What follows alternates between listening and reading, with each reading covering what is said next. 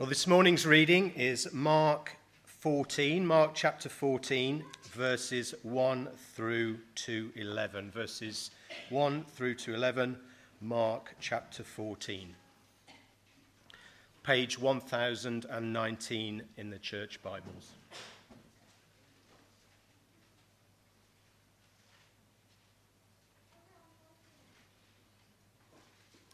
Let's hear God's word. Now the Passover and the festival of unleavened bread were only two days away, and the chief priests and the teachers of the law were scheming to arrest Jesus secretly and kill him. But not during the festival, they said, or the people may riot. While he was in Bethany, reclining at the table in the home of Simon the leper, a woman came with an alabaster jar of very expensive perfume made of pure nard. She broke the jar and poured the perfume on his head. Some of those present were saying indignantly to one another, "Why this waste of perfume? It could have been sold for more than a year's wages and the money given to the poor." And they rebuked her harshly. "Leave her alone," said Jesus. "Why are you bothering her? She has done a beautiful thing to me. The poor you will always have with you, and you can help them any time you want. But you will not always have me. She did what she could. She poured perfume on my body beforehand to prepare for my burial. Truly I tell you, wherever the gospel is preached throughout the world, what she has done will also be told in memory of her." Then Judas Iscariot, one of the twelve, went to the chief priests to betray Jesus to them. They were delighted to hear this and promised to give him money. So he watched for an opportunity to hand him over. And may the Lord bless the reading of his word. If you've closed your Bibles from earlier, you probably have. Open them up again. We're going to be looking at uh, Mark chapter fourteen, verse one to eleven. And as we find our places in that, I'm going to pray for us. Heavenly Father, we want to thank you for the Lord Jesus. Thank you that as we've just sung, his is a beautiful name. His is one that brings us joy and peace and gives us all that we have and enjoy. Every spiritual blessing we have comes through the Lord Jesus. And so we pray now, as we read more of him, we would see more of him, we would appreciate him more, we would see just how wonderful he is, and that that would cause us to worship you all the more. In his name we pray. Amen. Well, I wonder how much Jesus is worth to you. How much he's worth to you if you had to put a value on him. Now, I know that's a hard thing to do. It's a bit like sort of saying, how much would you pay for your mum? You think, well, hopefully she's not for sale. And uh, even to put a number on it seems to cheapen her a little bit. But just go with this for a moment. How much is Jesus worth to you? Would you say that he is worth a lot? Would you say, well, worth a bit, I suppose? Is he somebody you value highly, someone worth spending time and energy and money on? Or somebody who only deserves really the dregs, the loose change, an occasional thought? How highly we value Jesus, I think, is the, the question of the day in the passage we've just been looking at. And in that bit of the Bible, we see two radically different estimates of his value. One lot who think he is worthless, and another who thinks he is priceless. One person's trash is another person's treasure. And we, we see that here. There are some people uh, in this uh, encounter who reckon Jesus might be worth a few bob just to get rid of him, whereas another person recognises his true value. And these stories, uh, these two sort of estimates, if you like, are put side by side by the gospel writer to, to challenge us about our valuation of Jesus. What do we think of him? What do we make of him? And if you looked at our lives, could you tell?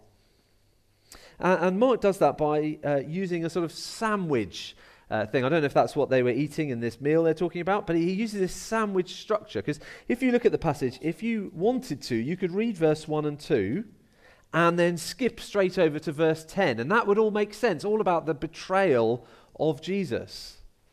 But sandwiched in the middle is this story of a woman who loves Jesus, absolutely loves him. And, and some have suggested that this event actually happened earlier, but Mark is telling us about it here to bring out the context, kind of like a rose between two thorns, if you like.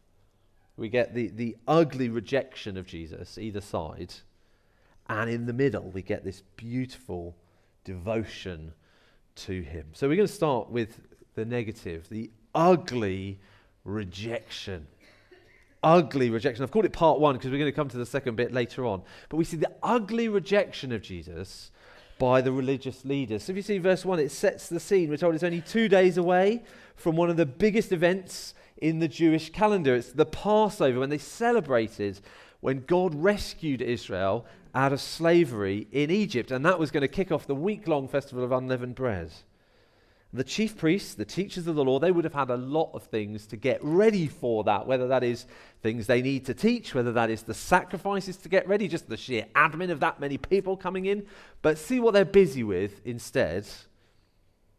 Now the Passover and festival of unleavened bread were only two days away, and the chief priests and the teachers of the law were scheming to arrest Jesus secretly and kill him. That is their priority. Getting rid of Jesus. Now, right from the start of Mark's gospel, they've been clashing with him. They're jealous of his popularity. They don't like his message because he, he sees through all of their religiosity and he shows them up. He shows them up as hypocrites. He demands the sort of allegiance that only God deserves. And so they've had enough of it. This is like sort of Vladimir Putin having his political opponents bumped off, as seems to have happened on Friday. Jesus opposes them, and so he's got to go. We're coming back to Mark's Gospel. We've been looking at this over the last two years, really. Come and look at a chunk, have a bit of look at something else, come back to it. And this is the last time we're coming to it, as we sort of see the final stretch that will lead us up to Easter. These are the final days before Jesus is ultimately rejected, being killed on a cross. But the leaders don't want it to happen too quickly. You see, they say, not during the festival. Not during the festival. Not because, you know, well, we're already very, very busy, or, or because this is a very holy time. This is a time for fully focusing on God. No, they don't want it during the festival because they're worried the people may riot. They're just scared of popular opinion. Because the crowds, for the most part, love Jesus. Well, they like him certainly more than they like the leaders. And during the festival, Jerusalem would be jam-packed with worshippers. The normal population, maybe about fifty thousand people. It could go up to two hundred fifty thousand people during Passover. All those people coming to, to make their sacrifices. If, if Jesus gets arrested with that many people around, well, things could get really ugly. So let, let's wait for all the crowds to go home, and then we can do it in secret. But how are they going to do it? How are they going to do it? They need to know Jesus' movements in advance. They need some kind of a tip-off about a time, about a place when he'd be out in public, not surrounded by the public. That happens so rarely. They were going to need an insider to pass them information. But they don't have that, so they just go on scheming. They are committed to silencing him, to shutting him up, to pushing him away, putting a stop to all of Jesus' nonsense. Now, obviously, their, their rejection of Jesus was unique, wasn't it? Nobody today could have Jesus arrested, even if they wanted to. But we're being told about this not just because that's what happened, but as a warning to us about our reaction to Jesus. We're not plotting his demise, but are we rejecting him? When he comes and claims to be Lord, as we were just singing, do we accept him as Lord? Do we treat him as Lord? Or do we try to get rid of him and his claims, bumping him off to the sidelines? These two reactions to Jesus we see in this passage are, are really the only two options. Indifference is not an option. Indifference is rejection. See, for all of their faults, the chief priests at least were listening to Jesus, and they took what he said seriously. And if what he says is true, then he either needs to be accepted as Lord or completely rejected. So they scheme. They're going to arrest him. They're going to kill him as part of their ugly rejection of him. But then the scene changes very suddenly in verse three. The camera sort of zooms out from the temple up into the hills of Jerusalem to the, to the village of Bethany, about two miles out of town. And ever since Jesus arrived in the city, um, he's been staying out in Bethany and sort of making day trips in and out of the capital. So last chunk of Mark that we did, that was him first arriving. And all of that time he's been popping in, going back out, coming back in. And here, this is the time when he was out there in Bethany, and he's at the house of Simon the leper, presumably an ex-leper, otherwise he wouldn't be hosting dinner parties. He would have been sent away unclean. This is probably somebody Jesus has healed. And now he's invited Jesus in, along with the disciples, to enjoy a meal. And while he's there, something amazing happens, an act of beautiful devotion. Beautiful devotion to Jesus, the absolute opposite of what the leaders are doing. See verse three.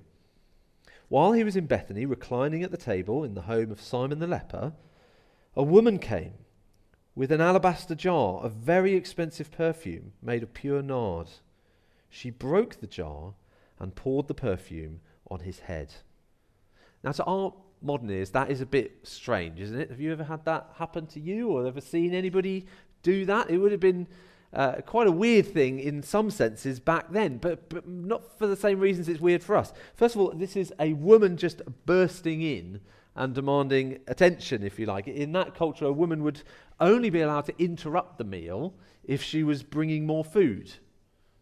But in she comes, and she is not exactly a wallflower, is she? She, she comes in and she is this extravagant gesture of devotion to Jesus. She gets this perfume and pours it on him.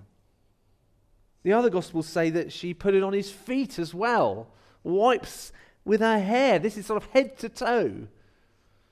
But Mark here focuses on Jesus' head, I think because he's saying, look, she's anointing him.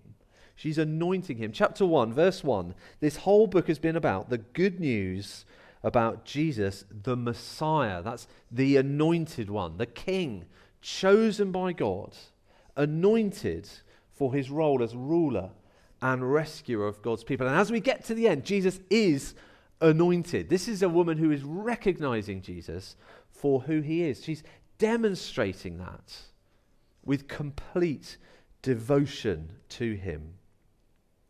She doesn't just sort of pour out a little bit, you know, a little, little splash of aftershave maybe. She breaks the jar and tips out its entire contents. John tells us it was half a litre. That is a hundred times bigger than the average bottle of perfume today. And we're told it was very expensive, made of nard. Um, I, don't, I didn't know very much about nard previously. Apparently it's from a, a root that grows only in the Himalayas. So maybe when uh, when Pete Turnbull goes to the Himalayas later in the year, he can pick up some nard for us. But this is not a sort of knock-off spray from a market stall, is it? This is the kind of thing that would have been a family heirloom. This is unbelievably expensive, and she gives it all to Jesus. I wonder what you make of that. Bit, bit weird? Bit of a waste? The other people at the meal thought it was outrageous. Have a look at verse four and five. Some of those present were saying indignantly to one another, "Why this waste of perfume? It could have been sold for more than a year's wages and the money given to the poor." And they rebuked her harshly. Now, have they got a point? Just imagine for a moment somebody saving everything they earned for a year and then spending that on perfume. And then getting that perfume and tipping the whole thing out in one go. That seems like a waste, doesn't it? The average full-time salary in the U K today, thirty-four thousand nine hundred sixty-three pounds. You could do a lot with that, can't you? Nearly thirty-five grand. put down a deposit on a house, not to mention giving it to charity, giving it to somebody in debt, supporting mission work. But no, she just pours it away. And so they are indignant. That is a really strong word. They're frustrated, they're furious, they're disgusted.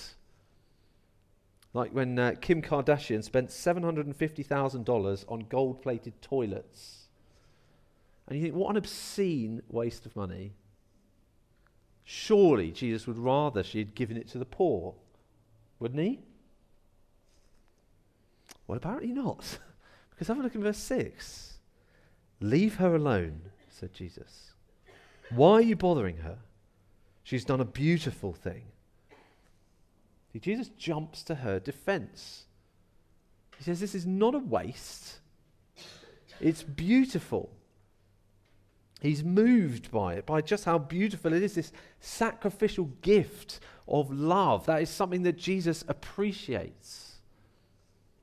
Sometimes we can think of Jesus perhaps as hard to please, or we think of God as somebody maybe grumpy and critical and uh, not very impressed. But that's his disciples, isn't it? That's what they are like.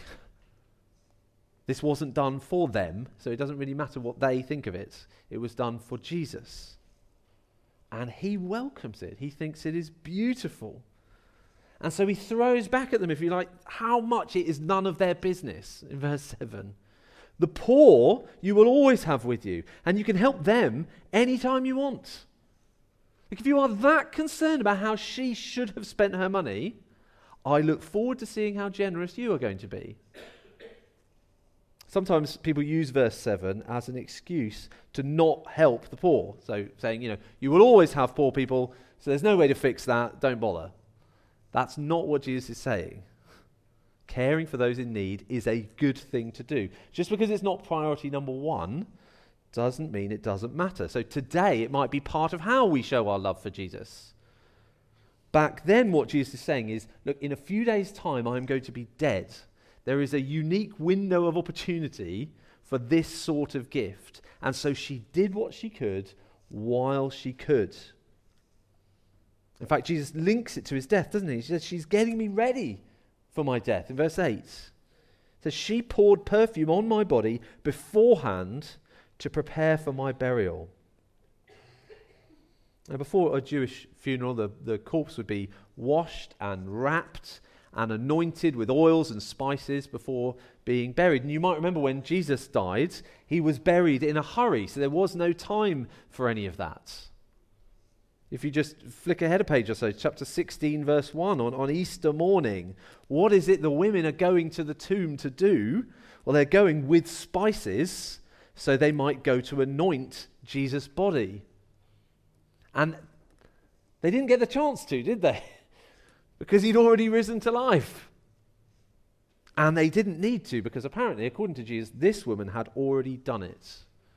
What she was doing here was this beautiful act of devotion, of loyalty and service, the sort of thing family members might do when a loved one dies. Being able to say, I just wish I could do something, one last gesture of love. So if we're wondering, how should I respond to Jesus? I think Jesus would point to this woman and say, look, love me like that. Love me like she does. Every now and then we're, we're given in Mark's Gospel, aren't we, little glimpses of the right response to him. Every now and again somebody gets it and they get pointed out to say, yeah, that's what I'm talking about. That's the sort of response I'm looking for. And to make that point, Jesus says what she's done here should never be forgotten. Have a look in verse nine. He says, truly I tell you, wherever the gospel is preached throughout the world, what she has done will also be told in memory of her. This is her legacy, if you like, this story of love for Jesus. And to prove it, here we are in twenty twenty-four, reading about it, learning from her example of beautiful devotion. She is somebody worth copying, worth emulating. There's a lot of talk uh, nowadays, isn't there, about beauty standards, what women should aspire to. Well, I think here, women and men should aspire to be beautiful in this way. This is what real beauty looks like. Complete commitment to Christ. Will that be our legacy? Will that be the story that's told if anybody bothered to tell our story in the future? Would it be one of devotion to Jesus? When people criticize her, they're really criticizing Jesus, aren't they? They're saying, what a waste. Why would you give that to him? He's not worth that. A bit like imagine uh, imagine somebody got you a, a Valentine's Day present last week, and, and as it's handed over to you, somebody walks past and looks at the present, looks at you and says, what a waste of money. What a waste. You'd be quite offended, wouldn't you, I imagine? You don't deserve that. How much worse is it when they're saying, what a waste, about this gift for Jesus? R C Sproul put it like this: if anybody had any idea who was being anointed and why they were being anointed and had any sense of value whatsoever, the only question they would raise is, why was this woman's gift so small? Jesus deserves far more than this expensive present. He is God. He is the King who's come to die for us. He's come to save the world. And even that is, is just buried in this story. It's a little throwaway line in verse nine, when he just happens to mention, wherever the gospel is preached throughout the world, Jesus is envisaging a future where news about him is going to be proclaimed around the earth. This man, this one who is hated by the authorities and honoured by scandalous people, sat in this little village with just a handful of other people. He looks ahead and says, no, one day these sorts of stories about me will be told everywhere. This is who we're dealing with when we're dealing with Jesus. He will be proclaimed as Lord and Saviour everywhere on earth. So we're not talking about an ordinary person. So of course he deserves extraordinary devotion. And this woman is extravagant, isn't she? She's unrestrained. She is over the top. And Jesus looks at that and says, beautiful. That is beautiful. That is exactly right. And then in stark contrast, we're suddenly brought back from verse ten to the hideousness of being his enemy, the ugly rejection, part two. And it's even uglier here in verse ten and eleven, isn't it? Because it's not coming from outsiders anymore. It's, it's coming from Jesus' closest friends.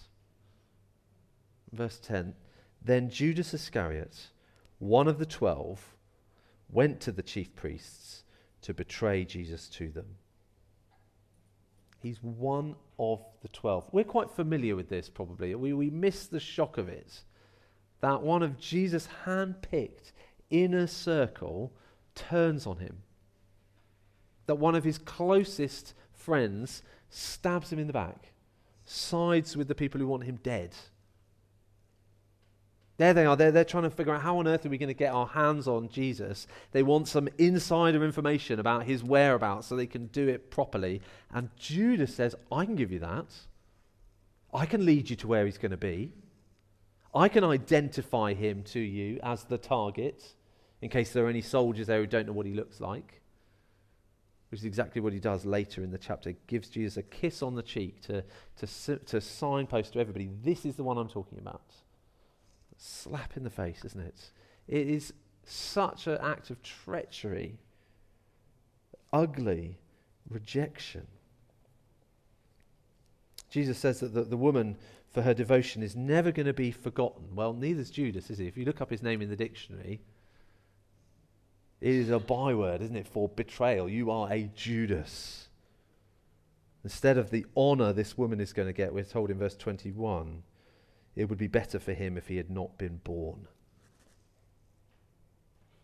Now, this has been a long time coming. Back in chapter three, when Jesus first appointed the twelve, uh, we're told anyway, as the readers, last of the list is Judas Iscariot, who betrayed him.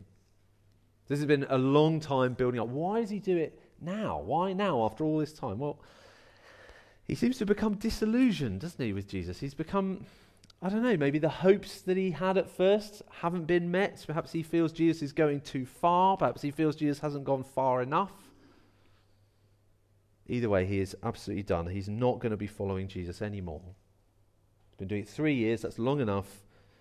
And so he trades him in. And I think money was likely the main motivation. So John chapter twelve says it was Judas who was the most annoyed about this woman's waste of perfume. We're told it's because he was the treasurer and he had his hand in the till. He's been stealing from Jesus for ages. And so if Jesus is going around praising people for flushing their money down the toilet, how am I supposed to skim the profits off of that? This is stupid. This is the last straw. So he calls the chief priests, and we're told in verse eleven, they were delighted to hear this and promised to give him money. It's money again. How much is Jesus worth? How much is Jesus worth? Is he worth all of that perfume? Is he worth thirty pieces of silver? Judas values Jesus very cheaply. Instead of giving everything to him, he sees what he can get for him.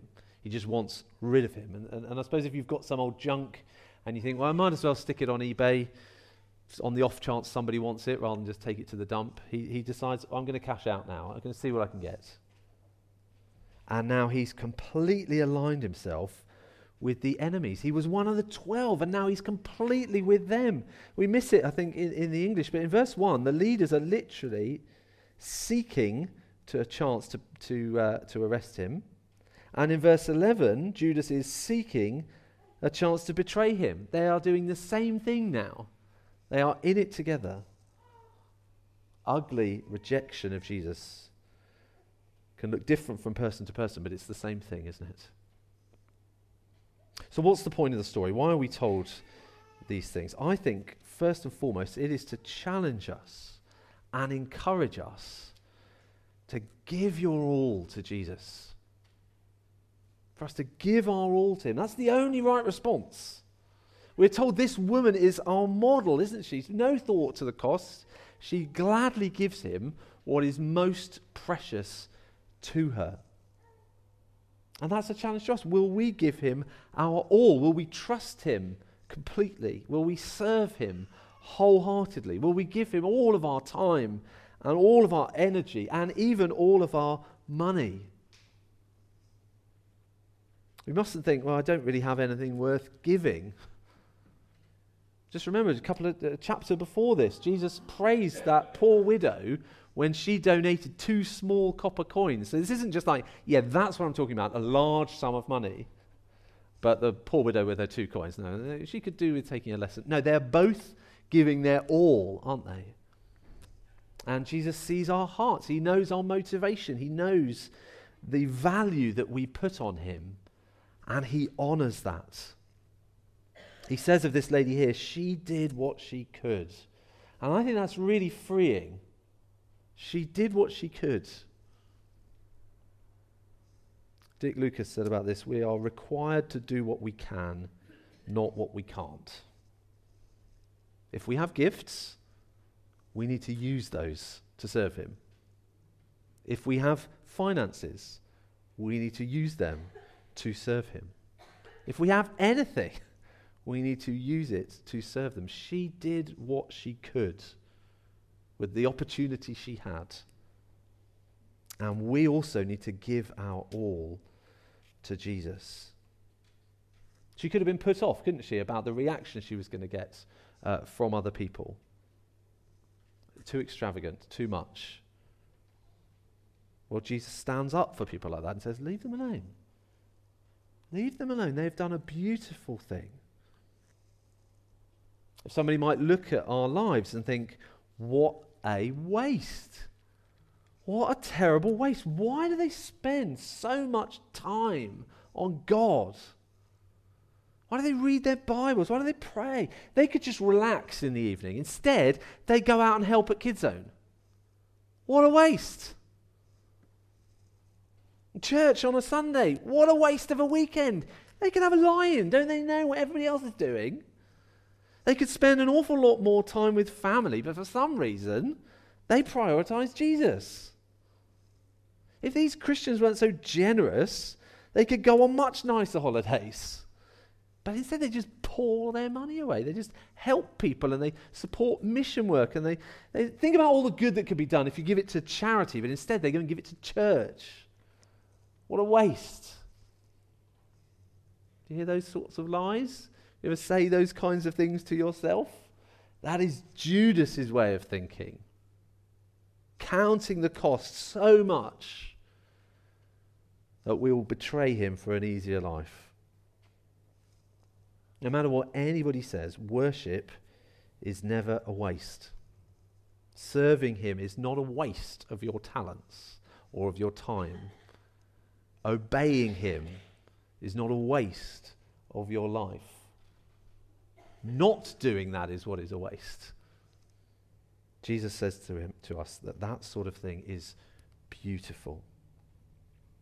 So will we give him our all? Will we give him our time and our talents and our money and our homes and our hearts? Will we not just agree with Jesus, but cherish him? We see him for who he is and do the only sensible thing of giving him our all. The words of the cricketer and missionary C T Studd: if Jesus Christ is God and died for me, no sacrifice could be too great for me to make for him. And that's the last thing I want us to remember, that Jesus gave his all for you, for me. If what we learn from this story is that devotion is beautiful, then no one is more beautiful than Jesus. The very next incident we're going to look at next week is another meal table, much like the one we've got here, where, like the woman and her jar of perfume, Jesus talks about breaking his body and pouring out his blood, giving his all for us on the cross. He's showing his complete devotion to us. He holds nothing back. The world might look at Jesus dying on a cross and say, oh, what a waste, what a shame. But when we understand who he is and what he's done, we say, no, that he has done a beautiful thing. We don't deserve it. That is too generous a gift. It's far too lavish. But that is how much he loves us in his grace, how highly he values us, even though we are poor and weak and sinful. We will never dare to love him the way we should until we know that he loves us like this. Let me read some words from an old hymn. I was um, I go through old hymn books every now and again. I say every now and again, every day. I go through old hymn books, and uh, there's lots of great things in there. Let me let me read these words. The love of God is greater far than tongue or pen can ever tell. It goes beyond the highest star and reaches to the lowest hell. The guilty one, bowed down with care, God gave his son to win. His erring child he reconciled and pardoned from their sin. Now, I love this bit. Just picture this. He says, could we with ink the ocean fill? And were the skies of parchment made, were every stalk on earth a quill, every man a scribe by trade, to write the love of God above would drain the ocean dry. Nor could the scroll contain the whole, though stretched from sky to sky. There is no way for us to fully exhaust talking about just how completely the Lord loves us. He is completely devoted to us. And as we stand before a love like that, so we remember that in just a moment, how much is Jesus worth to you? Let me pray. Heavenly Father, we want to praise you for the Lord Jesus. We want to thank you for the completely undeserved love and devotion that he has shown us. We want to thank you for his self-giving, dying love. We pray that you would help us to know this more and to love you in return. We pray that we would live lives of love for Jesus, just like this woman did. Father, we do not want to reject Jesus or betray Jesus. We want to be completely devoted to him. So we pray for your help to do that.